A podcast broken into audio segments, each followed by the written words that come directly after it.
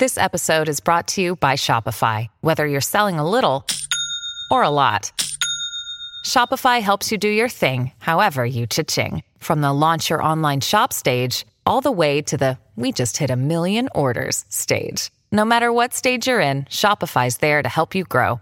Sign up for a $1 per month trial period at shopify.com slash special offer, all lowercase. That's shopify.com slash special offer. The future is a hefty responsibility and not one that we take lightly, but then taking things lightly has never been what Hefty is about. That's why we've created the Hefty Renew program that turns hard to recycle plastics into valuable resources like park benches and building materials. To participate, simply fill up an orange Hefty Renew bag with accepted items, tie it up, and drop it in with your regular recycling. That's it, it's that easy. It's time to rethink recycling with Renew. Particular valued resources may vary by geography. More info available at heftyrenew.com.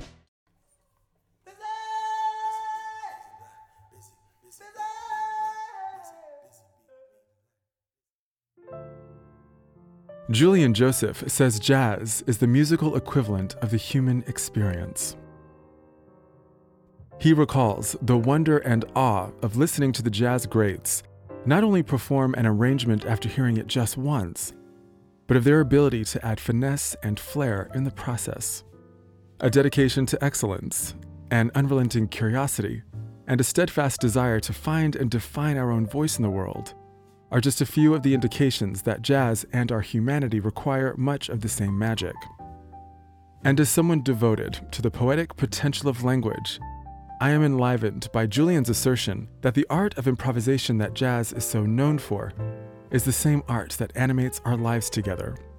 Whether playing as part of a jazz ensemble or finding our way through a difficult conversation, we do so knowing some ground rules and some boundaries with a freedom that enables surprise delight, and transformation. So I accept Julian's invitation to understand the human experience as one of music making. Julian Joseph is acclaimed as one of the finest jazz musicians to emerge this side of the Atlantic, and his career has been characterized by many groundbreaking advances. He was the first black British jazz musician to host a series of concerts at London's Wigmore Hall, and the first to headline a late night televised performance at the BBC Proms. We explore how his musical tastes were formed in part by the arts and cultural programming that has long since left terrestrial television, and how the sophisticated tastes of his mother and mentors helped introduce him to the idea of musicians as magicians. He shares the methodology that undergirds the educative offering of the Julian Joseph Jazz Academy, which brings young people into a universe of music that spans centuries. And he waxes lyrical on the instruments and symphonies that enchant him, the artists and composers he recommends to inspire us to adventure, and his message to those who feel like they have music within them but aren't quite sure how to get it out. I'm Josh Rivers, and I'm busy being black with Julian Joseph.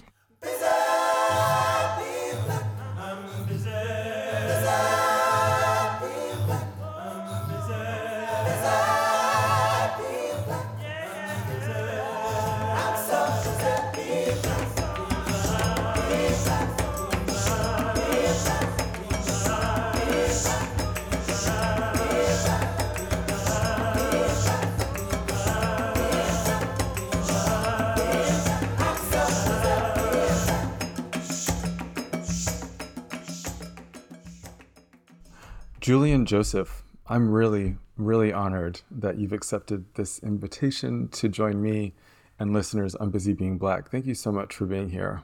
It's my pleasure. It's great to speak to you, Josh. Uh, to open all of my conversations on the show, I like to ask my guests the same question How's your heart? My heart. My heart is good. My heart is in balance. I love the things I love. It's beating and ticking okay. And yeah, I feel good. Take me back to a young Julian. Can you recall the first time something within you stirred or responded to music? And if so, what was it that moved you? Uh, yeah. I mean, when I was young, really small, I just loved the sound of music anywhere. I can't actually remember a time when I wasn't stirred and fascinated and moved by music. But if I think back to when my dad used to rehearse his band in our basement, when I was about two or three years old, and me and my brothers used to sit on the stairs and listen and watch. That's probably the first time that I can actively remember how music affected me. That's probably it. Um, it's you made me think about my childhood actually saying that. I, I rem- the first time I can remember music kind of penetrating, like to becoming a conscious thing that I knew I was experiencing and enjoying, was when I was living in the Azores. It was me, my dad, and my sister, and my dad always had a really wonderful, has always had a really wonderful taste in music. So at the time we were listening to I was obsessed with the bodyguards. We were listening to the bodyguard soundtrack and I was dancing on the couch to Queen of the Night. And there was something about the that made me feel so hype. and I just remember feeling so empowered. Um, and it wasn't by the lyrics because I didn't understand them at the time, but it was certainly by that by that by the music. I, I I like what you said because you're sort of describing what I called coming into musical consciousness. I think I came into musical consciousness a little bit later when I started being becoming quite discerning about what it is I like to listen to. And that was a joint effort between me and my two brothers, John and James, my, my older brother John and my younger brother James. So yeah, I, I the experience of music always hit me really deeply.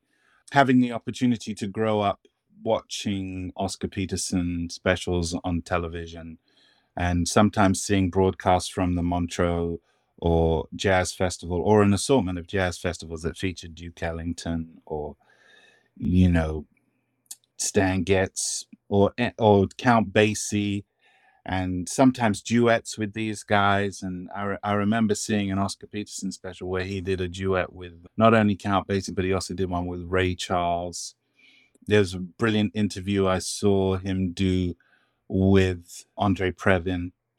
So a lot of that, you know, uh, growing up in, at a time when music was really important and it actually, you could see supremely great artists on television as a matter of course. It was a very privileged time. And also eh, in school, they would take us to see orchestral concerts and, you know, we'd spend maybe an afternoon learning and listening to Peter and the Wolf by Prokofiev. So I had a really sophisticated musical upbringing, but it wasn't unusual. It was an, an upbringing that everybody had access to, and and it was it was something that really fueled me um, for the rest of my life because we had a music teacher who loved music. First in my primary school, we had a, a woman called Joanna Mumby, and she had the most talented kids, and she loved music. And then when she left, we had this incredible woman called Patricia Quarmby, and she just instilled that sense of love for music. She was a vo- vocalist. She had a beautiful voice. And, you know, the kids were just enthralled by the sound she could make when she sang. And her husband used to come in, and he was a wonderful jazz musician. He could play jazz on the piano. And in fact, he was so, it was so palpable how good he was to kids, you know, of five, six, seven years old, that if Mrs. Quarmby ever wanted the kids to be quiet if we were getting rowdy, she'd be like, watch yourselves, keep quiet because Mr. Quarmby won't play. Everyone, everyone will be quiet. So I, you know, I had that real privilege growing up around great music from my dad. My mum was really sophisticated in her musical tastes and bought a piano for my brothers and I. And we came home from from school and said, "Mum, there's a piano in the in in the front room." She goes, "Yep, and you're all going to learn." And so, you know, music impacted really deeply and heavily uh, in a multitude of ways uh, in many different layers from influences from encouragement from school from just the general thinking about the importance of music and art. Yeah you touched on something i think that's super important and that's come up for me now a couple of times is, is about public education as in you know watching broadcasts of of these amazing musicians. I only recently learned about the late art critic john berger who had who was you know this I, I move around in a lot of academic texts and spaces and so i was familiar with the male gaze. But i didn't know that john berger the art critic coined it in the 1970s as part of this series he did on the bbc i was like this is crazy. And that he had this kind of really long it's available on youtube for those who want to see it but this this kind of multi episode program just about new ways of looking at art and challenging kind of dominant ways of understanding what an artist's role is in the world. And I thought, gosh, that's so remarkable like that we that there was a time when an arts and cultural education was something that public broadcasters took quite seriously. And it, it has a huge impact. It's amazing.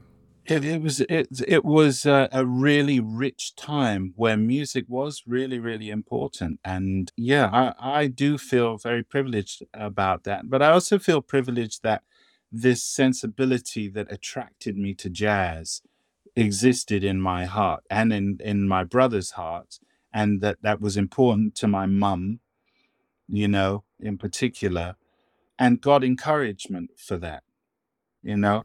And so, what was it about jazz that, of all the, you know, you're learning instruments yeah. or you're playing the piano? You said in an interview that you were a piano hog. You were yeah, from, from your brothers, my poor brothers.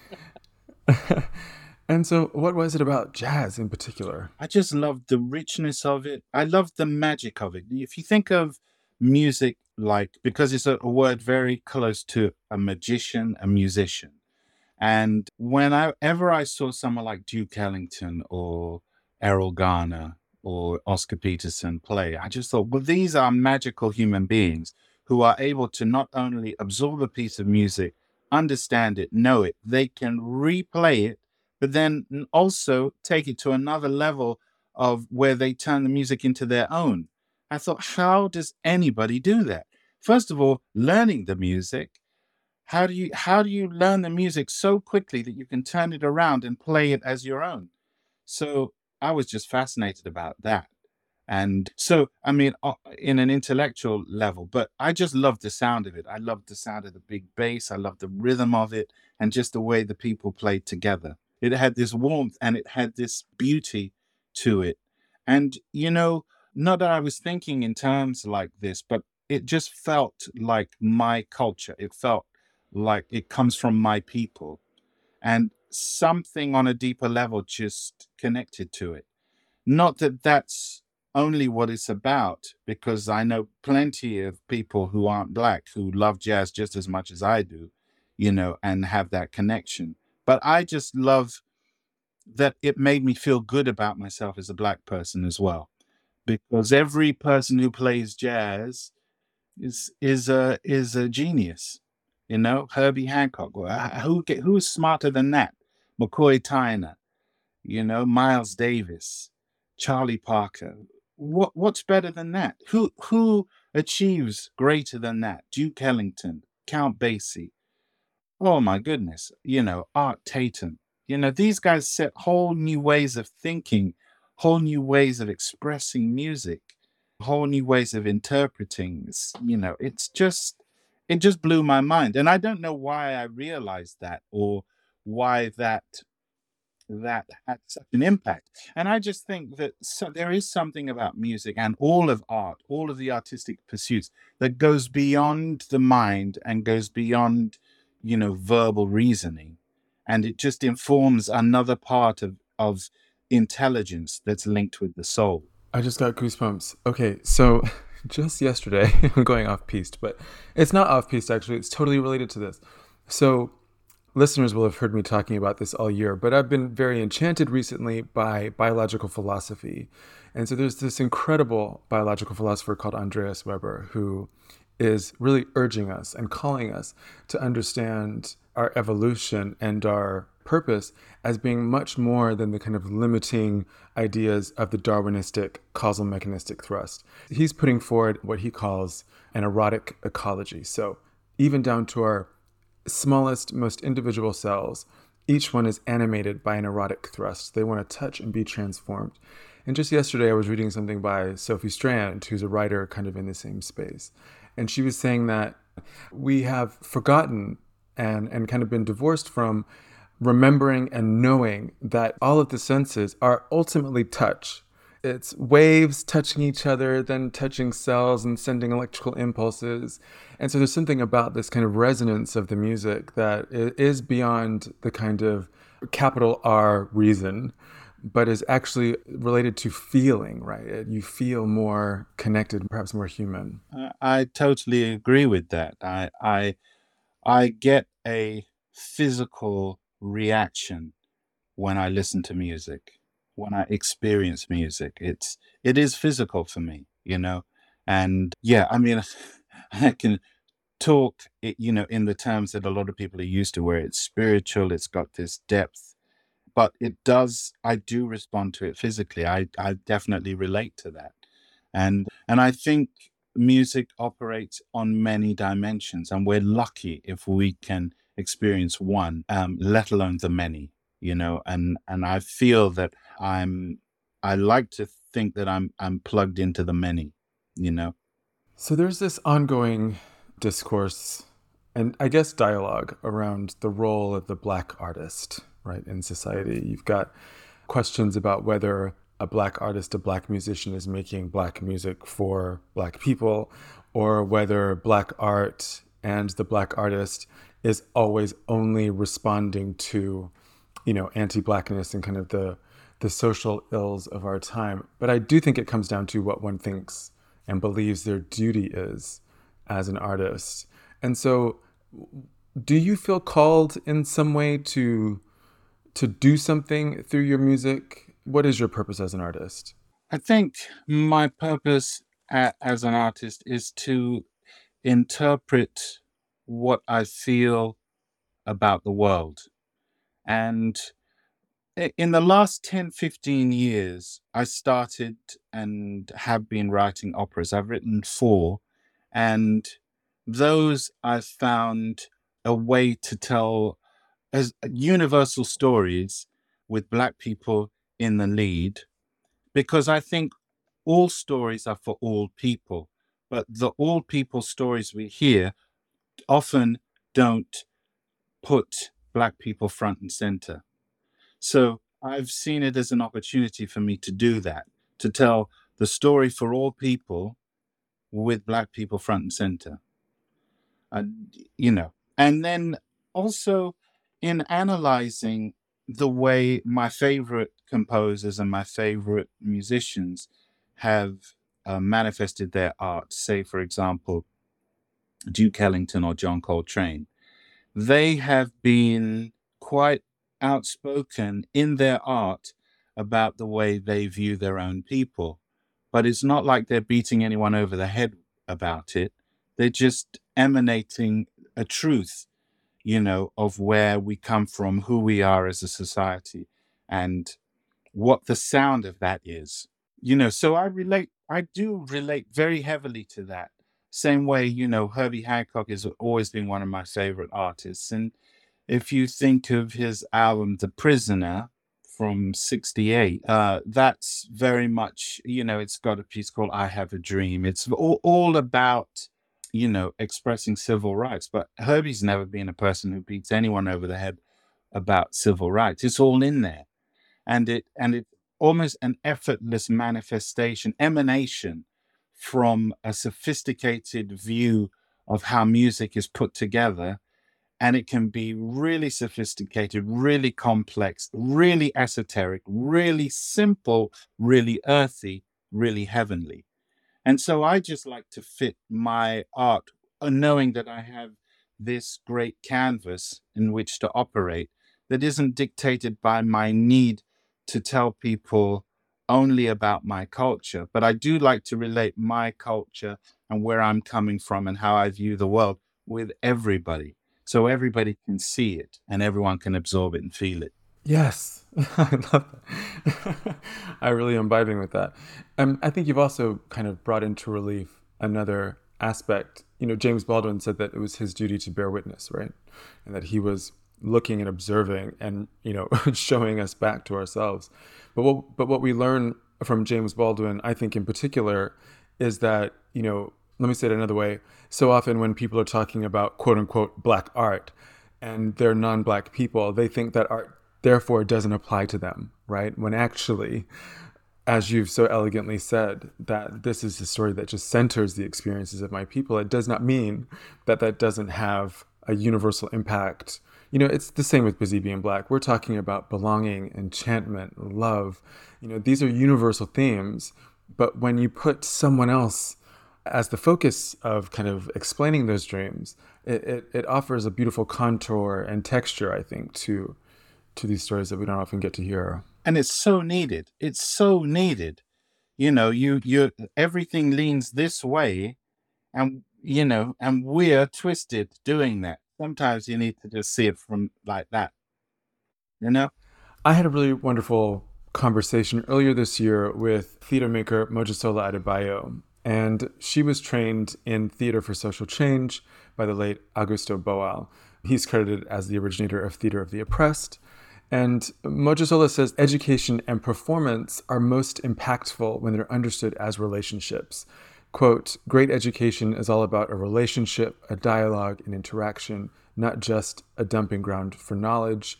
And quote, theater is not just relationships with people on stage, but a relationship with one's audience. And so I wonder how might you talk about how education and performance meet at the Julian Joseph Jazz Academy? Well, that's a that's a very insightful question because I had the privilege when I wrote my second opera, which is a children's opera called Shadow Ball, based on the early baseball of the black community, because they used to play. You probably, you probably know about this, but what what used to happen in the early days of baseball in the black community is they used to play a, a pre-game without a ball, and it was such a convincing game that people actually thought there was a ball and it was I did not know that. yeah, and it was called Shadow Ball. And you know, so this is what players like Satchel Paige and Josh Gibson they came up playing this this game. So when I I did this opera, and it was you learnt about the history of the game, you learnt numerology and counting and and uh, mathematics through understanding how these how it's scored. And also you learnt about the culture around it that they used to often meet for games on a sunday when people had their days off or they had an afternoon off and they'd meet on a sunday afternoon. It also was very linked to jazz because people like cab calloway were really good baseball players and um, the way that I wrote the opera included people like Billie Holiday, Ella Fitzgerald, um, Duke Ellington, and Cab, of course. And so you got to learn about jazz and you got to learn about music. And I thought this was um, an incredible experience for me, marrying the art with education on so many different levels. I mean, there's way more one could talk about. There is an education pack for anyone who's interested about in that that that lists all of the things that it's linked to and how we used to go into schools and learn about these things. And so it ended up being quite a wonderful partnership with um, HMDT Music that that encouraged me and commissioned me to write this opera.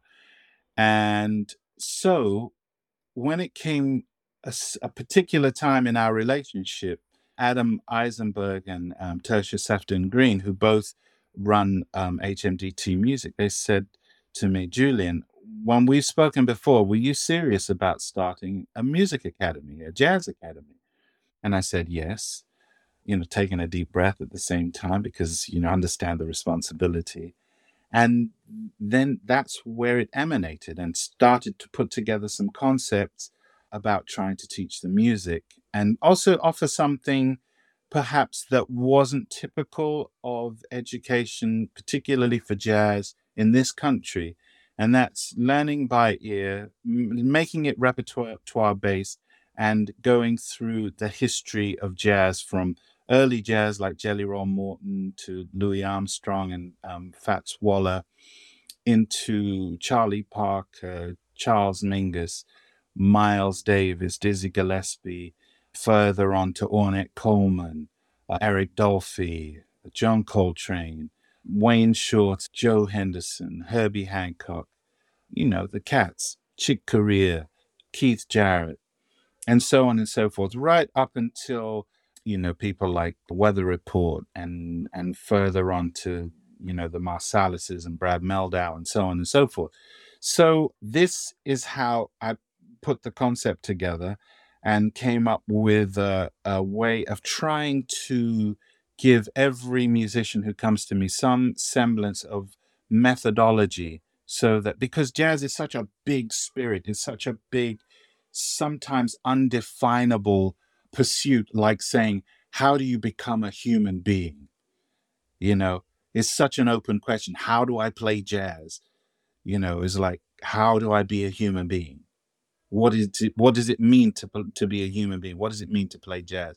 What does it mean you know to develop? So try to put some processes you know in play to help young people not only develop their skills as musicians but you know as thinkers with a relationship to history um, and to humanity. Busy being black returns in just a moment The future is a hefty responsibility and not one that we take lightly, but then taking things lightly has never been what Hefty is about. That's why we've created the Hefty Renew program that turns hard to recycle plastics into valuable resources like park benches and building materials. To participate, simply fill up an orange Hefty Renew bag with accepted items, tie it up, and drop it in with your regular recycling. That's it, it's that easy. It's time to rethink recycling with Renew. Particular valued resources may vary by geography. More info available at heftyrenew.com. I'm Josh Rivers, and you're listening to Busy Being Black. I'm in conversation with Julian Joseph. In 2021, Julian was named a Fellow of the Ivors Academy, which recognizes excellence and impact in the art and craft of music creation. It's the highest honor the Academy bestows, and Julian joins a very small group of fellows, including Joan Armatrading, Elton John, and Annie Lennox. This November, Julian plays Gershwin with the London Philharmonic Orchestra, and subscribers to Busy Being Black's newsletter, Field Notes, will find an exclusive discount code for tickets in their inbox. It's a very interesting parallel you draw between what does it mean to be human and what does it mean to play jazz. Where do they overlap? What do you need to do both well? I often say that jazz is like like being a human in musical terms. Because when you walk into the world of jazz you're you can pick up things from your the people around you your parents if you will your cousins your aunties. And it's the same thing you know in life. Your influences come from those around you your environment. How you learn is how you're directed and where does your accent come from? Where does your signature? All of these things start to manifest. So the total pursuit of being a human being, like having some semblance of direction, ambition, how do I get better? Um, all of these things are relatable to learning um, jazz because in jazz, you know, you have a basic set of skills, which is for example in in life what's your abc what are your how do you communicate? How do you then turn that into something that goes deeper? And how do you make it more sophisticated or more communicative? And it's the same in in jazz. You have influences and you learn maybe well, as a pianist you might start off with the sound of say horace silver and then you're like, yeah, I'm really getting into some Horace, and you learn all of Horace's music, and then you think, yeah, it's time for me to start checking some some Herbie Hancock. So you work on some Herbie, and then you think, well, there's some bits missing. I need some, I need some Wynton Kelly. Let me put some Wynton in there. Let me see what horn players do. What does Freddie Hubbard do? What does Miles do? And you start absorbing those, and then it starts to manifest and create in you its own interpretation, its own vocabulary, its own semblance of communication. As you're talking about these these influences and trying things on, it is what we do, right? I, am thinking of just how just this year I've been so influenced by this kind of biological philosophy, ecological space, and how I'm pulling in what I'm learning into these conversations and finding new ways to add flair and enchantment and new ways of looking at the world. And that that's that's that's that's becoming a, a, shift in my very being, in my very presentation. And so I loved that this this this analogy between being human and being a jazz musician. It's it's just I just find it the most because of, often people say, "Oh, you know, I really wish I could improvise," and I'm like, "Well, you do improvise every day, just by speaking. When you speak, you don't have a script in front of you telling you exactly what to say." And when you're speaking with someone, you're improvising together. And that's what we do as jazz musicians. Is exactly the same. You know, we have we have, you know, borders and, and boundaries which we can operate within that sometimes we move outside of, similar to how you're conducting this interview. You know, we're, we're actually making music on a song that you've prepared. So you've given me all the chord changes, and then we're just sometimes reharmonizing it. Sometimes we're just playing it as it as the tune goes, you know. So, but always we're improvising, but we're on the same page. So for someone like me who's always found improvisational jazz a bit hard to follow, I am I'm, I'm I'm listening to a conversation basically between the instruments versus uh, an entire piece. Well, I think it it operates in both ways because if you listen if you listen to early jazz, and you listen to somebody like Jelly Roll Morton, or you listen to Louis Armstrong, or Sidney Bechet, it's a mixture of actually playing the melody. You'll hear things going around the melody, but everything is melodically based. And there's, you know, they'll they'll play something, you know, uh, like Tiger Rag or something, and you'll get the melody. You know, da da da da da do da da do be bo do be little lit. Bing, spot bo dip bo bo bit bo bo do be da. Spot bit bo bit ba bo di bo zo be do ba do spe ba di ba do de da do do ba da zo ba do be bo ba be do be u ba do be da ba do ba ding ba ba be da ba do ba do ba da ba ba ba do ba bing ba ba ba ba di do ba di do ba do ba do ba bip ba bip da do do do da so bell bo so you know there are these cells of things you know how it goes but put a little flair on it. put some arpeggiation here, some melodies there, but it's all melody and, and it's all stuff you can follow. I think as it starts to change and you can't hear where the melody is or what they're doing, and you're like, well, what are they doing now? What is what is that? Often the way jazz is presented, it's often in a very esoteric way. So you're supposed to understand this this music that actually has turned into something that is so peculiarly fashioned for people who already listen to jazz that you're like, well, where am I? Where can I get my place in this music? And that is not all of jazz. Jazz is more the other way, you know, where there is this this wonderful set of of sounds that you can recognize coming in and out, you know, section by section, and then it changes, you know, often like a pop song. I think even as the composition gets more sophisticated and you listen to someone like Duke Ellington, you can hear that, you know, the first part is very melodically based. You know, the next part is very melodically based and a development from the first part. The third part may contain some improvisation, but it also contains something that drives the melody forward. But then, then often the improvisation is a color around what the purpose of the melody is. So it's not just a sort of free for all thing that you just have to think, well, I just got to make head or tail of it. You know, if you imagine um, school kids in a playground, um, when you run into that playground and you start playing as a child, you're having the best time. So often it's not something that if you observe it, you may pick up the joy of that going on.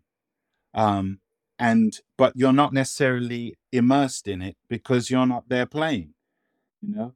So we're often thrown into that situation of or watching kids play, and you think, well, yeah, it's great for them, you know. but but uh, am I supposed to to be entertained by this? You know, if your thing is you want to, an experience, you know.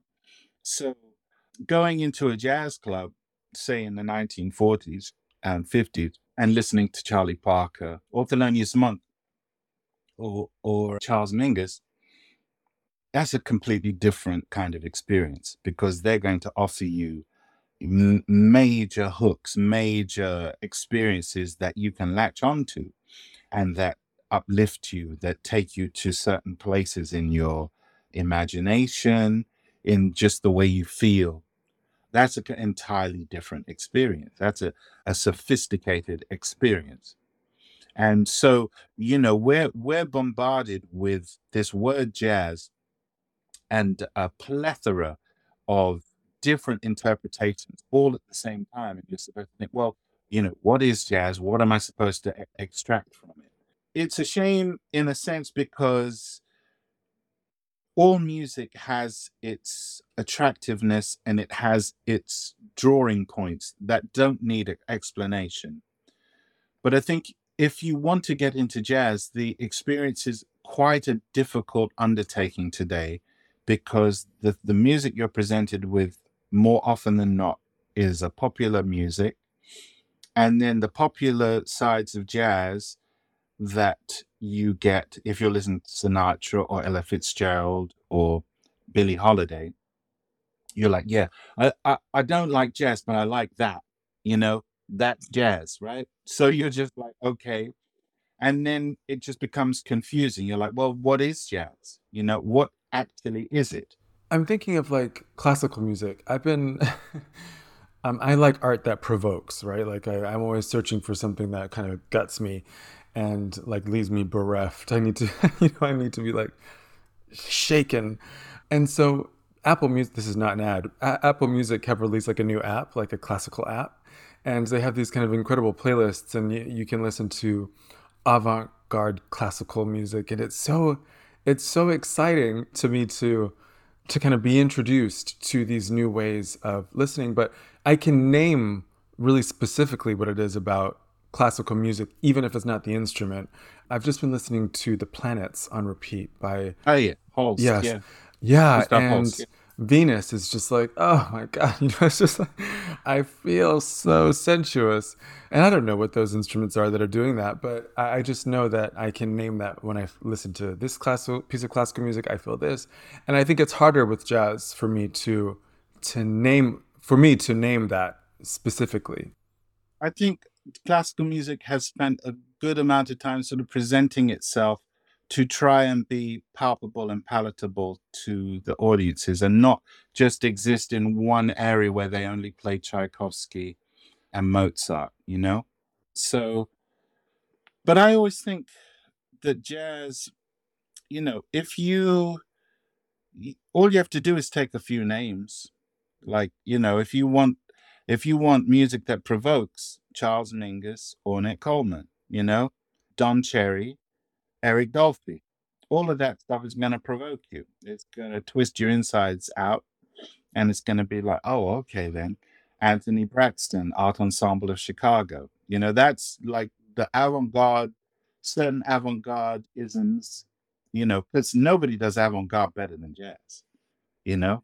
So it's all in there. And it just, I, you know, I think if things are artist led, because the artists are the composers, the players, the great players are the figureheads. And in classical music, the composers are are king, you know, are are at the top of the food chain. Um, and in jazz, it's the the players, you know, and the people who put the music together because it, they're often player composers, um, even if they're primarily composers. Um, so it's artists. You have to check out artists. And if you know you like Ornette Coleman, there's a whole plethora of people you can align with him that can get you what you want from there. If you like Charlie Parker, same thing. If you like Miles Davis, same thing. If you like the fusion aspect of jazz, say from the 70s, you know, there's a whole bunch of people you can put together there. So it's just about trying not to get drawn into what becomes confusion. You're like, there's so many things I don't know where to start. You start with something you like. Yeah, I appreciate these prompts as well because that's what you're talking about earlier. There's this big space, this big community, and really rich history. And, you know, of course, I've listened to the greats, but what else is jazz? I think that's the that's the curiosity I have. So I really appreciate these prompts. Speaking of classical, you're performing with London Philharmonic Orchestra on the 22nd of November.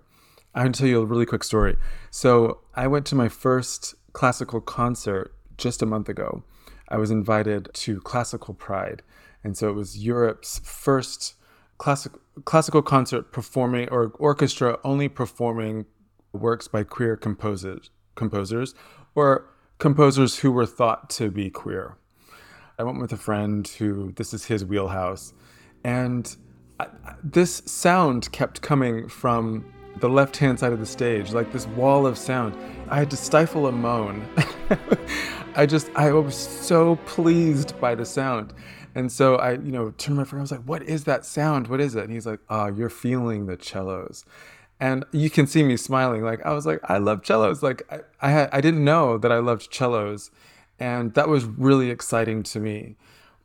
What instrument besides the piano does that for you that you hear and you just you feel pleasure you know it can come from any instrument because you know i love the bass clarinet i love the oboe i love cellos i love you know all the strings um so it's often not going to be one instrument unless they're given a particular role like there's um there's a melody in the second movement of Prokofiev's Fourth Symphony, and it emerges after you hear these beautiful chords, and then the then the string, you know, the the woodwind played these, these this beautiful backing, and then the strings rise up and just lift your spirit, and then out of it emerges this great melody on the flute, but then it gets passed around the orchestra in the way that Prokofiev does. So often it might be something, you know, that where there's a, a carpet of warmth and, and harmony that could either be in the woodwinds or can be in the brass or can be in the strings or a combination of these things. I think when you're, you know, a composer and also as music concentrated as I have been for so long, I have such love and respect for so many instruments, probably all of them, to be honest. So that's a bit of a that's a bit of a trap for me. I can't I couldn't just put my finger on one one instrument that just does that for me. But in particular moments, like in the Prokofiev Symphony, you know, certain instruments will stand out. So, as a jazz pianist and a composer, what's the difference playing within a jazz ensemble and playing with an orchestra? Like, how does it feel different? Well, I think, I think in jazz, when you offer yourself so much freedom, you know, and your choices are, and your responsibilities are to one make melodic information sing and connect and communicate. And sometimes part of that job is by altering it, you know, because of the way you feel. Often in a classical situation, many of the notes that you're going to play are exact. You know, you have to play those notes in that order with no deviation. Fortunately, I'm playing Rhapsody in Blue and I can play it just exactly as George Gershwin wrote it, but I can add a few extra flurries. So I can break away from the, the, the page and you know impart some of the things that I feel he might have done or that he may have wanted me to do and then move back to the script so to speak so I can come off script and go back on it so in so doing it gives me a, a chance to both experience the music you know, as a classical musician might, and also imbue it with the experience that I have as a jazz musician. I think that's what's so beautiful about music, you know, much like growing up for you, that this kind of serendipitous knocking into music um, changed you and transformed you and, and nudged you to where you are. And I think this that's why I feel so lucky to have gone to Classical Pride. Was it wasn't only this I had this beautiful experience, which was a first time for me with someone I really care about, but that that cello, and I can still feel that that wave of sound moving through me, and then it led to you and to all these other really beautiful things. So uh, that serendipity of music is really special. I think. Yeah, it's it's a it's a beautiful thing to grow up and to experience music in a way where you don't have to be limited to what the uniform of the style of music is you're supposed to be listening to, you know, and to be dictated by social constructs that say, well, this is the music surely that you should be listening to. And that the richness and the treasure of music as a full and open experience is is open to you in every single way. A friend of mine asked me what what mm-hmm. music Julian, do you like what era do you like of music? And I said, well, for me, you know, I love jazz, so I love love a hundred years of that era of music, which is how long it existed. And then I love, you know, in in terms of looking at classical music, I love. If I'm talking about an era, I'm not. I'm talking about Haydn to Mozart to Beethoven to Schubert. I'm from the beginning to the end of that era until then you come into, you know, the roman- romantic era. And and then I love all of that. So, you know, I, I it's the, the the things that I love about music, you know, sweet for what to most people might seem a long time, you know, in in in waves of a hundred years or so. So you know it's not a limited experience for me. It's something that that is big and rich and you know never stops giving never stops feeding you know my imagination and the pleasure centers of my my mind and my heart. Yeah i also hear in there i'm putting words in your mouth but i hear in there an invitation to adventure and to follow what you hear and what you feel as a result of, of what you hear to close our conversation, what would you say to a queer black person listening to this conversation who feels music inside of them and would like to share it with the world? If you have some training and you have a way to get it out, find a way to get it out by finding like minded people and getting together with them. If you don't and you want to, then find somewhere where you can learn. You can start with a teacher, you know, it could be a community of listeners and see what it leads to. Talk to people, get involved, and just try and learn some things. Find an instrument that that you might be able to experiment with. It could be electronic, you know, it could be a woodwind, it could be a string, it could be a piano.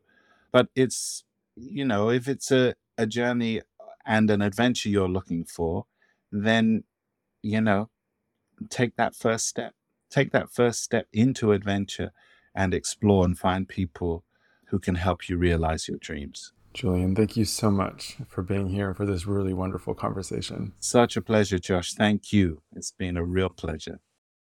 Julian Joseph has made a major contribution to Britain's cultural landscape and heritage, and is celebrated for his commitment to inspiring the musicians of the future. You'll find more information about Julian in the show notes, and if you'd like that discount code for tickets to see Julian play Gershwin with the London Philharmonic Orchestra, you should sign up for Field Notes. Busy Being Black is an exploration and expression of queer liveliness and my guests are those who have learned to live, love, and thrive at the intersection of their identities. Your support of the show means the world. Please leave a rating and a review and share these conversations far and wide as we continue to work towards futures worthy of us all. My hope is that as many of you as possible understand Busy Being Black as a soft, tender, and intellectually rigorous place for you all to land. Thank you to my friend Lazarus Lynch for creating the ancestral and enlivening Busy Being Black theme music.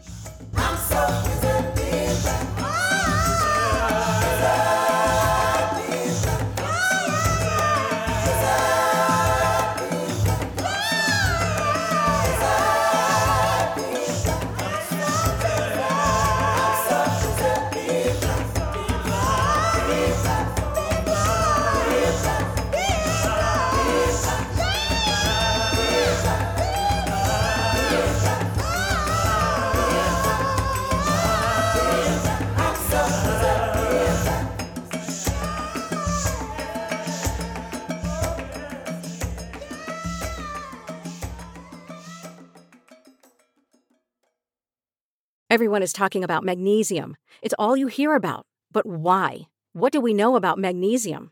Well, magnesium is the number one mineral that 75% of Americans are deficient in. If you are a woman over 35, magnesium will help you rediscover balance, energy, and vitality. Magnesium supports more than 300 enzymatic reactions in your body, including those involved in hormonal balance. From functional medicine doctors to mental well being and female hormone experts, we all know that magnesium is the one mineral to improve all aspects of well being and health. But which one?